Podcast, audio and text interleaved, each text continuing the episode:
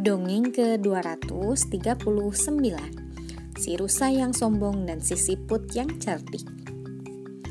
Di Kepulauan Aru hiduplah sekelompok rusa. Rusa itu dapat berlari sangat cepat. Tidak ada hewan lain yang mampu menandingi kecepatan larinya.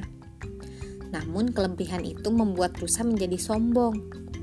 Rusa sangat senang mengajak hewan lain lomba lari Perjanjiannya, hewan yang kalah harus menyerahkan tempat tinggalnya. Tentu saja, rusa selalu menang dalam lomba lari. Rusa sudah menguasai sebagian besar wilayah Kepulauan Aru. Hal ini membuat rusa semakin berkuasa. Tidak jauh dari hutan, tepatnya di tepi pantai Pulau Aru, hidup sekelompok siput laut.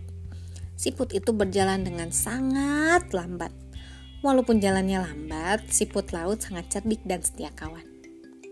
Suatu hari, rusa menemui siput laut yang bernama Kulomang. Dia menantang Kulomang untuk lomba lari.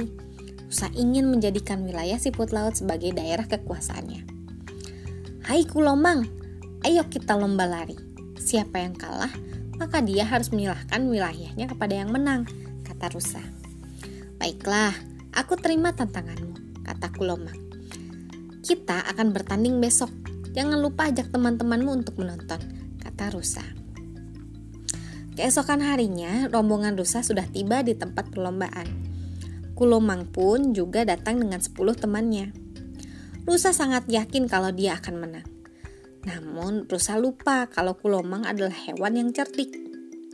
Saat pertandingan akan dimulai, Kulomang menempatkan teman-temannya di setiap pemberhentian yang sudah ditentukan. Pada perlombaan itu ada 11 tempat pemberhentian. Hai siput, kau nanti pasti kalah. Aku akan mendapatkan wilayahmu, kata rusa sombong. Pertandingan pun dimulai. Rusa langsung berlari kencang. Sementara itu, siput hanya berjalan pelan. Tak lama kemudian, rusa sudah tiba di pemberhentian yang pertama. Hai Kulomang, di mana kamu? Kau pasti masih tertidur dalam cangkangmu, kata rusa sambil tertawa. Tiba-tiba terdengar suara siput di balik semak-semak. Siapa yang bilang aku tertidur? Mendengar suara itu, rusa sangat kaget.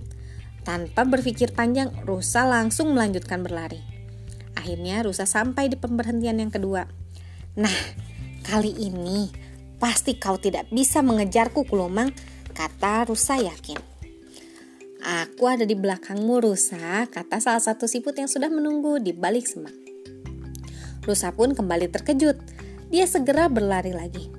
Setiap di pemberhentian, Rusa memastikan kalau siput tertinggal di belakang. Tapi siput selalu menjawab kalau mereka juga sudah sampai di pemberhentian yang sama. Saat di pemberhentian terakhir, Rusa sudah kelelahan. Tubuhnya terasa sakit karena terus berlari tanpa henti.